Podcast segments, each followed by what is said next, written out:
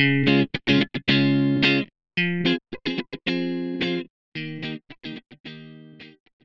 welcome everybody to the Clinical Social Work Podcast. I'm very excited to welcome our guest today. His name is Jun Sung Hong, and he's going to be talking about his study about the correlates of perceived school safety among Black adolescents in Chicago. And in this study, they looked at sexual orientation differences. And I thought this was a really, really interesting study because it has such a cross sectionality between race and sexuality and also urban, which I think is, um, I mean, in social work, we talk a lot about the differences between urban and rural, but I, I love that this was really an intersection of these different identities. So I'm going to let you introduce yourself and and then once you introduce yourself to our listeners if you could just share a little bit of an overview of the study so they can get a flavor of what you looked at and what were some of the main um, research questions and really what prompted you to to do this study and then a little bit about what you found. So with that i'll let you take it away. Okay. So hello everyone. It's a pleasure to be here um, my name is Jun Sung Hong i go by Jun i'm an associate professor in the school of social work at wayne state university which is located in detroit And I've been there for about 10 years. So I received my MSW at the University of Michigan and my PhD at the University of Illinois Urbana-Champaign in 2023. I'm sorry, in 2013. And I've been at Wayne State since 2013. So I've been there for about 10 years. So throughout my 10 years and even before that, I've done numerous research on you know topics including bullying, school violence, and youth violence, um, especially from the perspectives of um, adolescents who are historically oppressed, vulnerable, and marginalized. For example, racial and ethnic minority, sexual minority, immigrants, um, youth living in poverty, and so forth.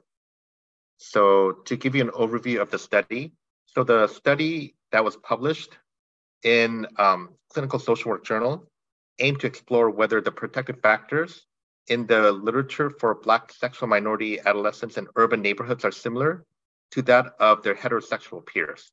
So the participants for the study were adolescents, um, African American adolescents, ages 20, 12 to 22 years, who lived in four neighborhoods in Chicago South Side. And you might have heard that Chicago South Side is um, not a very safe environment, and you might hear that in the news quite a bit. But one thing that I really wanted to focus or to um, bring your attention to is the fact that there's a lot of resiliency in um, places like Chicago South Side, despite the fact that this um, the neighborhood has been hit with, like for example, poverty.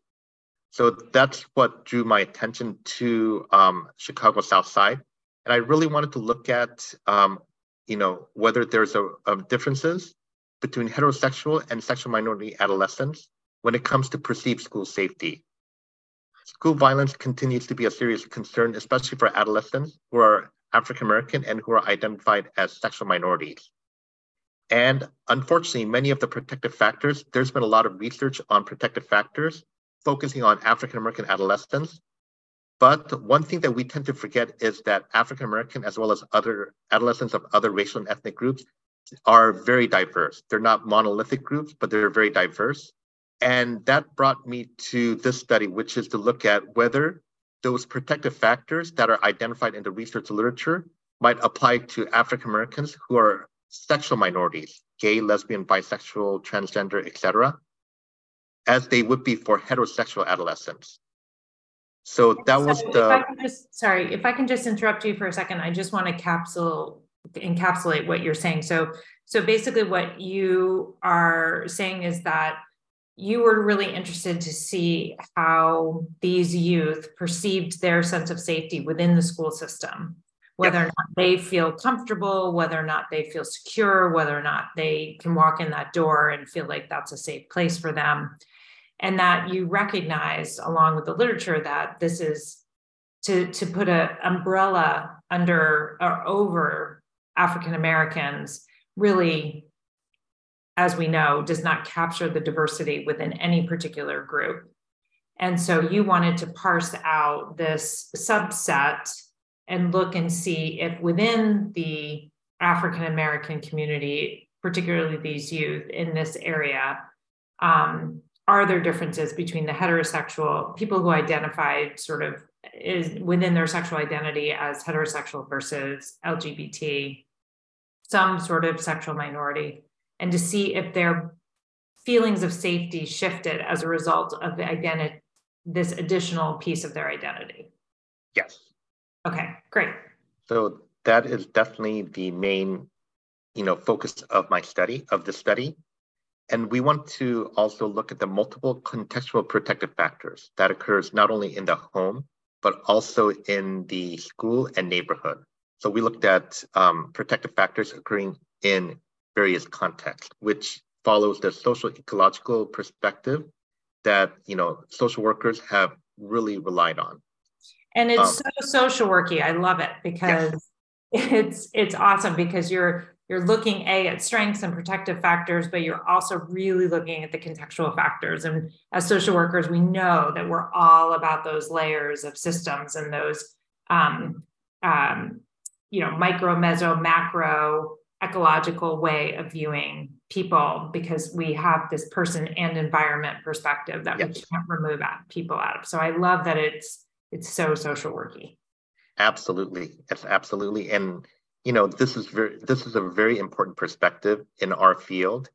And you know even today clinicians continue to rely on the ecological model for assessment as well as you know targeted intervention.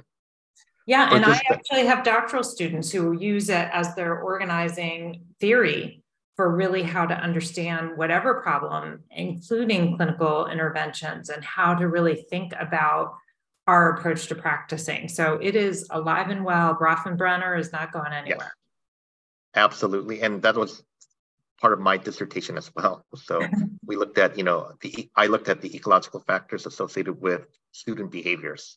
Ah, interesting. So, yes.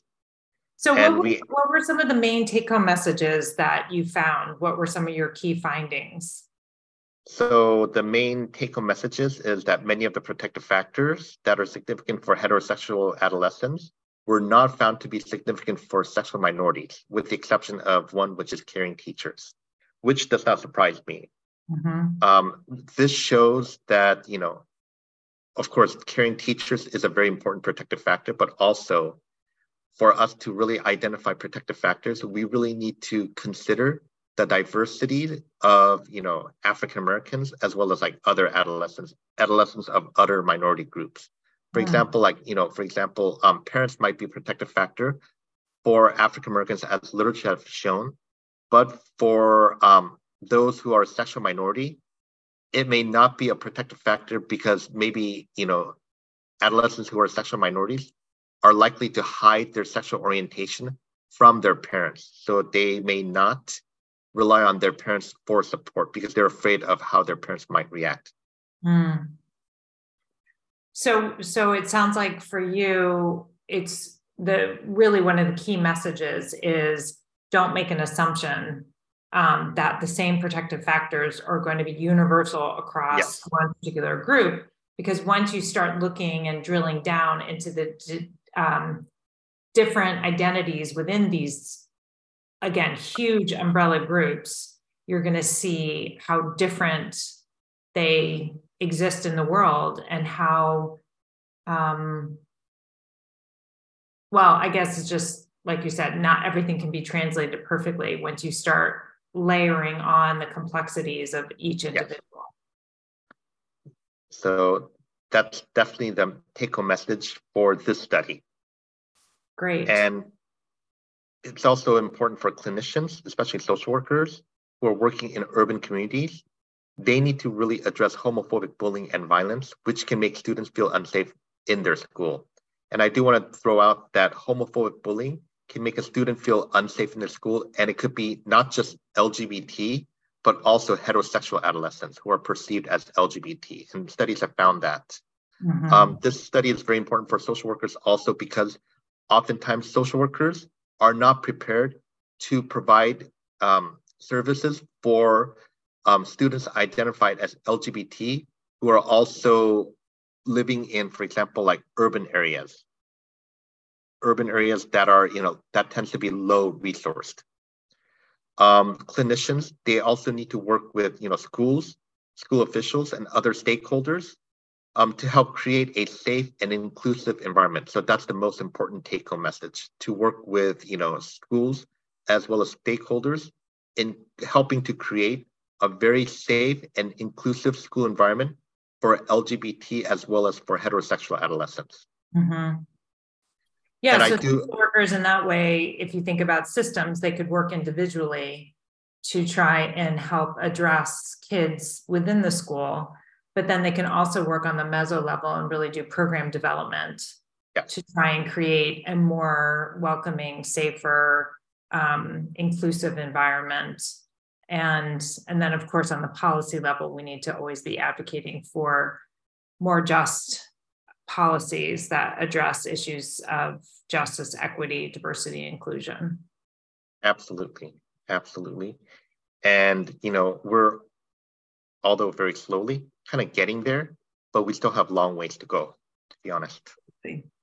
So you know one of the things that you talked about um, was that school supports were helpful for heterosexual Black youth, um, but that that was definitely less of a factor for youth who are part of a marginalized sexual have a marginalized sexual identity. Um, so why do you think that? You gave an example of the family, but what is it that you think about what other community factors that really play into this finding? So our findings were not surprising. To be honest, like even before I started the study, when I was formulating the research questions, yeah, this is sort of what I predicted, and it turned out to be that way. Um, it could be that, for example, you know, school supports are very important, as our studies have shown that you know teacher support or caring teachers can make a difference for um, not only heterosexual but also LGBT adolescents. But um, other factors such as school bonding was not a protective factor for LGBT, although they, it was for heterosexual adolescents. It could be that schools may not be adequately addressing homophobia, and there's homophobia that's rampant in the school environment, mm-hmm. and that tends to be in uh, you know um, many school districts where you know either homophobia or homophobic you know name calling, epithet, you know, etc., are either not being addressed adequately or not being addressed at all, or they're being supported or condoned, you know, in the school setting. So that could make a LGBT student feel unsafe and feel less bonded mm-hmm. to their school, you know, um, which it might be why school bonding was not a protective factor for this group of students. Mm-hmm. Um, some youth who are too connect, also um, some youth who are, you know, connected to the school might, and this is in general, might reinforce or might also reinforce homophobic, you know, feelings or um, homophobic sentiments. And that tends to be, you know, and if that does not get addressed, then students will continue to feel unsafe in their school, even with the pres- presence of protective factors. Mm-hmm. Well, related to that, you said, um, and this is a quote from your study at the community level, heterosexual adolescents feel connected to their neighborhood, were less likely to report feeling safe at school. Um, and you had said that you predicted this. And so, it, in some ways, it seems counterintuitive to me mm-hmm. as, as I look at that. But I wondered if it was that because now we're talking about the community and not being connected to the school and so I was wondering if if it's possible that the more they are connected to their community, which may be violent or may may have higher levels of homophobia or um, again more just um, community um, disruptions would that be that then that gets generalized to the school setting so I wondered if you could explain this finding a little bit. Again, that at the community level, heterosexual mm-hmm. adolescents who feel connected to the neighborhood were less likely to report feeling safe in school. So that finding seems a little bit surprising, But at the same time, it wasn't as surprising because it could be that, and I'm just surmising here, but I, it could be that in some neighborhoods where violence is rampant due to poverty, mm-hmm. those who are too connected to their neighborhood might at the same time feel less safe in their school environment because of violence that's going on in their school. Mm-hmm. And for some youth who are too connected or in too involved in their community, they might also be involved in the things that are going on in their neighborhood, like for example, risky or delinquent or criminal activities. Mm-hmm. And because they're too involved in that, that's the way they perceive their environment. So they might feel that, you know, um, institutions within their environment, such as schools, might be less safe. I don't know if that makes sense, but yeah. that's something that, you know, we were kind of thinking. Yeah, no, when I read that, I mean, one of the things that made me think about it was that if you if you're connected to this neighborhood that you perceive as unsafe and you see all the things that are going on in the neighborhood or you're involved in as you said um, behaviors or risky be- you know some sort of risky behaviors or gang involvement or you're seeing all that and you really feel grounded and that's part of your identity then i would imagine that gets generalized to the school setting and yes. having a similar if your school is embedded within that same community the more you identify with that more unsafe, um, risky, or higher level of violent community, the more you're going to perceive that that same, as you said, that same institution is going to have a similar um, existence in their lives. So, why, if your community is unsafe, why would you expect your school to be safe if if you if that's your knowledge base, if that's what you think of as baseline in terms of your own community? Absolutely. Yeah, so I did I did think that was really interesting to think about and again that really speaks to how much work we need to do not just within schools but within the context and to be really thinking about the the importance of looking at housing security food security um, vocational options job training and making sure community services are accessible because we know whether you're urban or rural that this is a huge issue in many communities is getting people in the door and getting access to to different pieces. And to the needed resources which definitely is lacking in these neighborhoods unfortunately.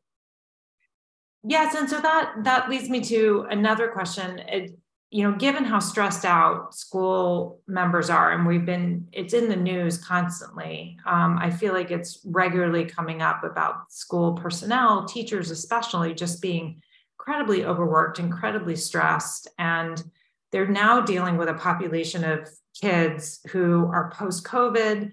And we know that this group of kids are, are struggling more with mental health issues than previous kids. Um, so, what can social workers do to really support different youth, but also the staff and the administration and the teachers who are trying, who are juggling many, many hats in places with very few resources? So, the first thing I want to say, and that's a very important question, um, is that this study was take this study was conducted prior to COVID. But oh, of course, COVID of course, COVID can, you know, affect how teachers interact with their students and so forth. COVID changed a lot of things, but school social workers in this case play a very important role. It's important for school social workers to not only focus on working with students, but also with teachers and staff members to help assist them in mitigating stressors so that they could better support their students. That's very important. And teachers oftentimes they're less involved because they tend to be uninvolved or less involved because they either don't know how to, you know, how to get involved in students, you know, um, personal issues, or they feel that it's not their job. They might say stuff like, "This is above my pay grade. It's not really something that I should be involved in." But it, teachers do can and can make a difference, as our studies have shown. Sure. Um, but for them to effectively provide, you know, support for their students, they also need to be provided with support as well especially those who are working in challenging environments such as you know low resource um, schools. Mm-hmm. Um, they also need to school social workers also need to address the issue of homophobia and how homophobia might affect adolescents, especially in low income neighborhoods. When we talk about homophobic bullying or, you know, anti-gay bullying in schools, many of the studies have been conducted in um, suburban areas with less diverse adolescents. Mm. And of course, um, in comparison to social workers working in you know those environments, social workers working in urban school environments tend to be less prepared because they're not certain how to effectively address, for example, homophobia, which is likely to be rampant in you know those school environments. So social workers really need to work with relevant key, you know, state uh, relevant and key stakeholders to address that. Yeah, and again, it just feels like there's so many different points of entry for that work um, on that individual, the micro, meso, and macro level. So I appreciate that. Um, you know, one of the the other things that I I was wanting to highlight in your article is that you talked about the impact of structural and institutional racism and how much you believe that these experiences really factor into the levels of safety that the youth feel. And one of the things that often comes up within clinical social work is um, how can we be fighting for social justice within a clinical setting or a clinical practice? So, for those clinical social workers who are really interested in promoting social justice and anti racism, anti racist institutions, what recommendations do you have for those, even those in private practice or those practicing community agencies? Um, but how can we really ensure that as clinical social workers, we are walking into whatever setting we're working within with that social justice lens? So that's an excellent question.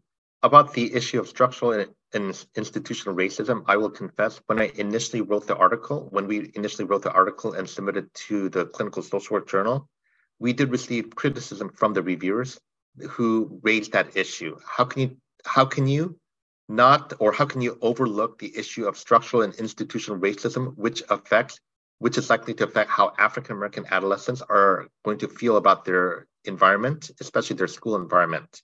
Well, bravo so we, to our reviewers then, who, yes, who really so kudos uh, to the reviewers who really uh, pointed this out because for me, this is I feel like one of the we actually changed our mission statement um, when I took over as editor in chief because I really wanted issues of JEDI again, justice, equity, diversity, inclusion to be part of our regular dialogue within the journal.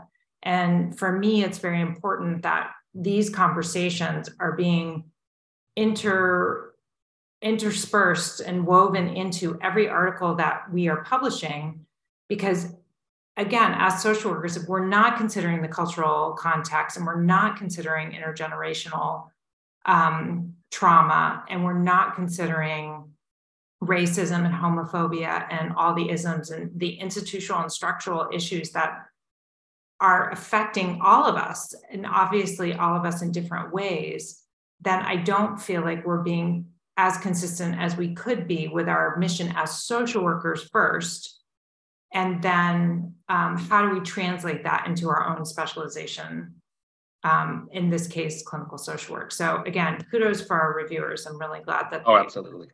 they were um, they were on it. And you know, they actually were right in saying that. Um, initially, I was like, well, I mean, I don't want to um, stray away from the what the focus of the article is of the study is, but at the same time, I said, how can I, you know, focus on, you know, African American adolescents living in poverty and who are identified as LGBT without talking about the structural and institutional racism, because we're living in an era where, for example, there's been violence against African Americans by the police, um, where there were several cases of African American, you know, young men and women getting killed, you know, That's by right. the law enforcement. So, but it's important to continuously be educated about issues of structural and institutional racism. So that's that's actually now the obligation of social workers working with, you know, any population. And they need to be continuously edu- educated about issues of structural and institutional racism for example, through continuing education that provides, you know, workshops on how to effectively address, you know, racism that's not just individual, but also structural and institutional, which is sadly still pervasive in our society. Mm-hmm. It's also important for social workers to seek ways to address racism both at the micro and the macro level. Whether you consider yourself a you know clinical social worker working in private practice or whether you consider yourself as a macro social worker it's important there's a lot of division as you know between the micro and the macro social workers even today. Yeah. but this is a good example of how the social work social work profession needs to be more integrated. They need to consider the micro as well as the macro aspect in addressing the issues of structural and institutional racism um, also, it's important for social workers to understand and appreciate intersectionality, mm-hmm. recognizing that racism and homophobia affects people differently.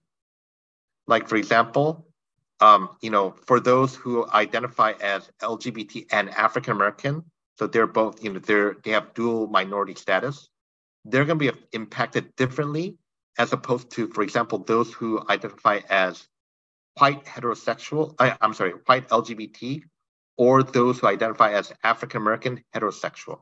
Mm-hmm.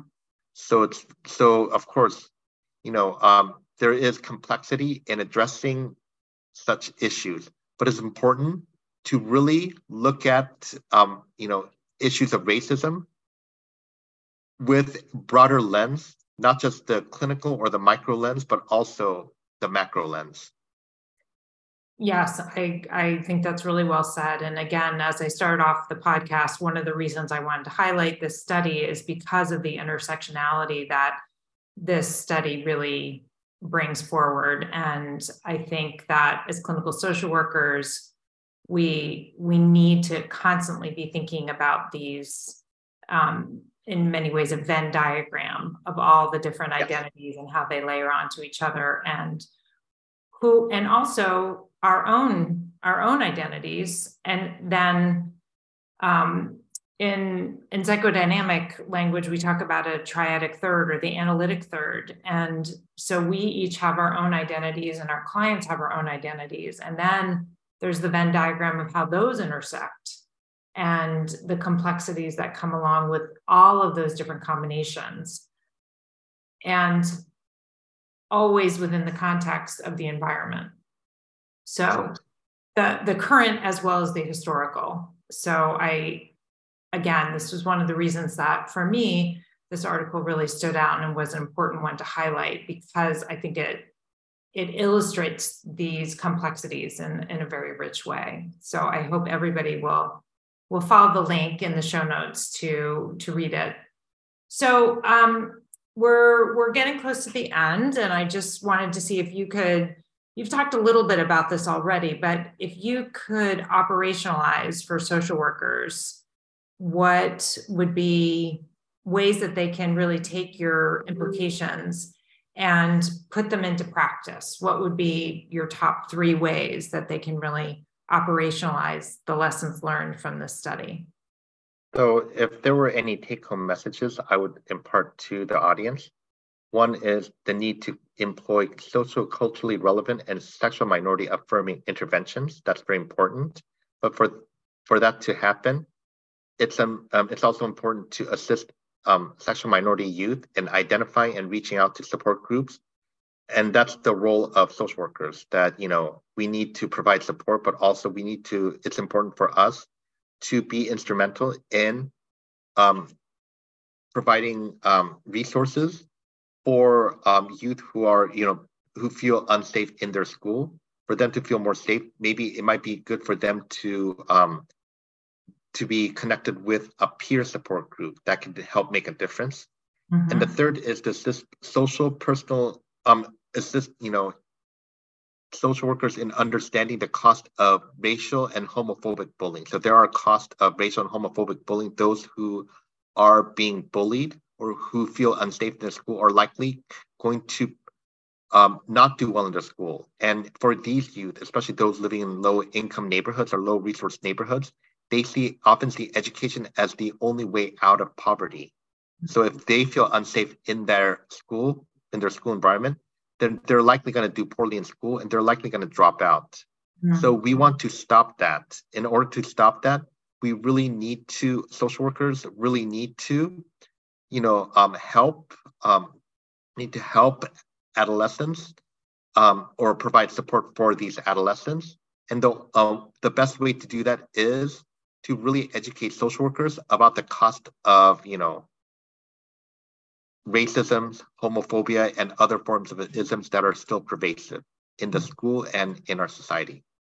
Great, thank you. Um, so, so where are you going next with this research? What's what's your next project that you're building on, or maybe you've already started something?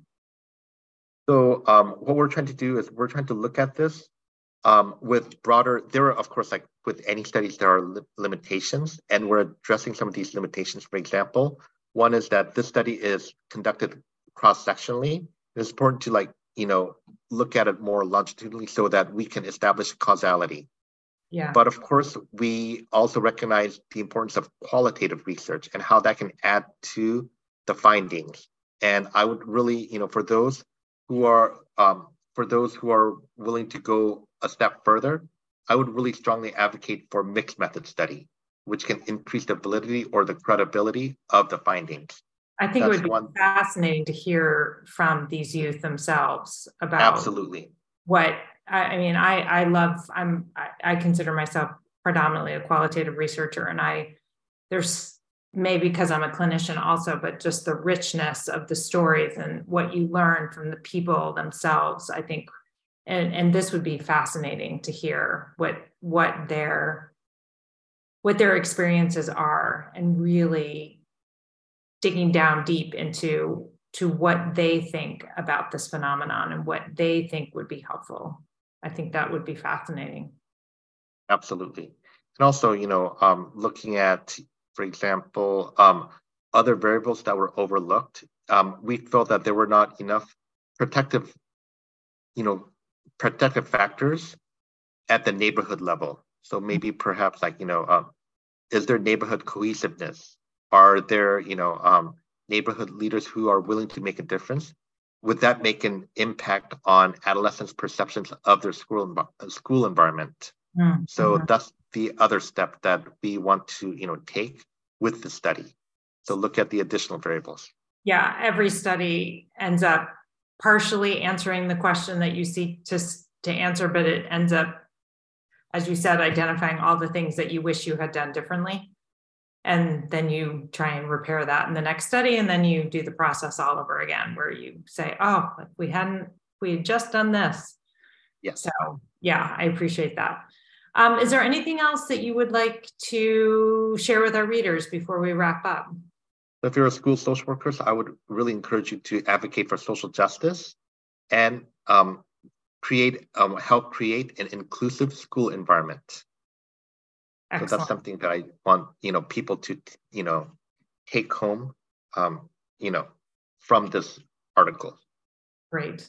Well, that is a great way to end. Thank you so much for being my guest tonight or today, depending on when you're listening to it. I really appreciate your time and sharing your expertise. And um, thank you very much. Thank you very much for having me. It's a pleasure. And best of to all the listeners. Best of luck in your endeavors. Thank you.